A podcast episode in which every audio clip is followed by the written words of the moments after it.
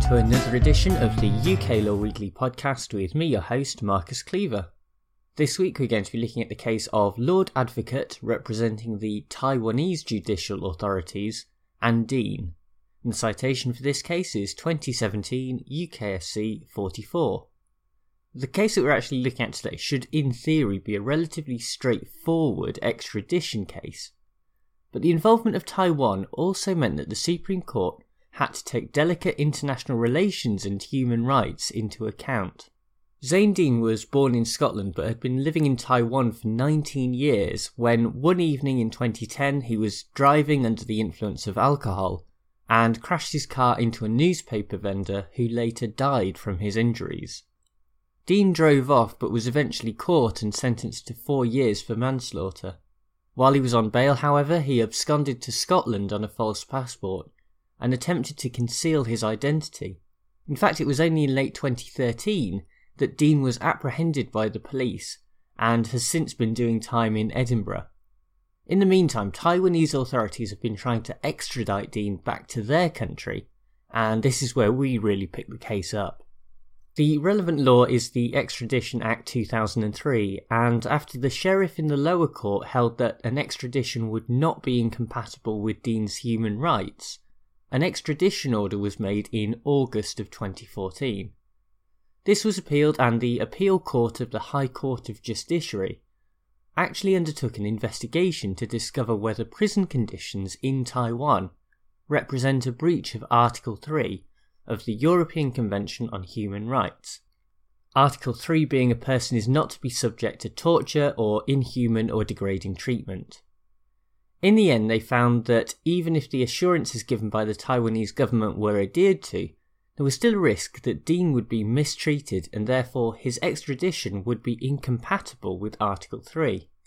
Now that the case comes before the Supreme Court, both sides had issues that they looked to raise. On the one hand, the Lord Advocate argues that the Scottish Appeal Court did not apply the correct test when it came to judging the risk of mistreatment that Dean might face upon his extradition. Meanwhile, Dean himself questioned the jurisdiction of the Supreme Court by arguing that the appeal court had determined a devolution issue. He also raised further human rights arguments under both Article 5, the right to liberty, and Article 8, the right to private life.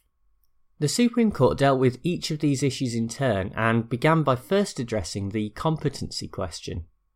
In order to do this, the Supreme Court went back to the Scotland Act 1998 and noted that Schedule 6 does include decisions by the Scottish Executive that may be incompatible with the Convention as a devolution issue. Even though the Advocate General for Scotland has not been involved in this case, that does not change the fact that the devolution issue can be appealed to the Supreme Court, as is the case here. With that sorted, the Supreme Court moved on to the main issue of the case involving Article 3.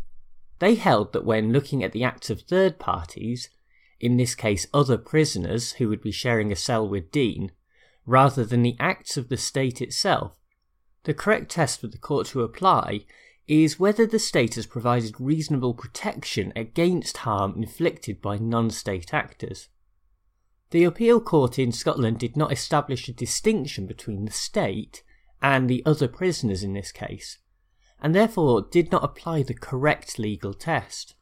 Instead, they should have first asked if the Taiwanese prison authorities would do enough to protect Dean from other prisoners, and if so, whether those conditions would amount to a breach of Article 3.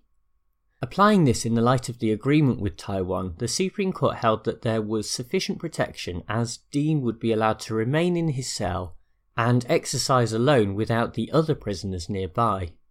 Even though such a life would be undoubtedly lonely, that in itself is not enough for there to be a breach of Article 3, especially if the isolation is self imposed.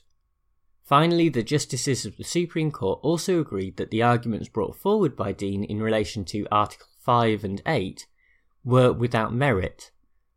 It was originally suggested that the time Dean had already spent in prison should be taken away from the sentence that he is due to serve in Taiwan but the court held that these circumstances only arose because he fraudulently escaped to Scotland in the first place when he was on bail in Taiwan.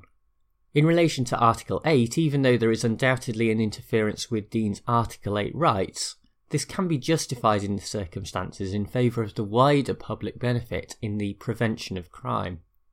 To conclude this episode, I want to talk mostly about the decision in relation to Article 3, because the devolution issue and the other human rights argument are rather self explanatory and do not merit further discussion.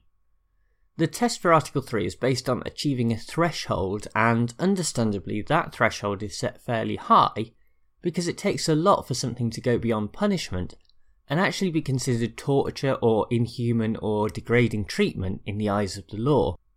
The appeal court in Scotland undertook its own evidential investigation to arrive at a conclusion that this threshold would have been reached if Dean were to be extradited. And yet the Supreme Court overruled this on the basis that the incorrect test had been applied. This is where we have to be especially careful. Although the test is particularly stringent, there should also be a related duty on the legal system in the UK to make sure that its own citizens are not potentially subject to torture in any form. This is a delicate balancing act because the Supreme Court is right when it comments on the importance of people serving out their sentences and the extradition process in general. What Dean did was wrong not only in terms of the manslaughter but also the evasion of justice by absconding to Scotland. He deserves to be punished for that. However, if there is a real possibility that he could be subject to a breach of Article 3, then this is a punishment that no person deserves, and it is why it is such a core feature of the European Convention on Human Rights. Assurances from the Taiwanese government aside, this is a decision for the UK courts based on the actual evidence that they have in front of them. The appeal court in Scotland undertook the gathering of that evidence and was not assured by its findings, so that should be enough to end the case. But the Supreme Court went against this purely on the basis that the incorrect test had been applied.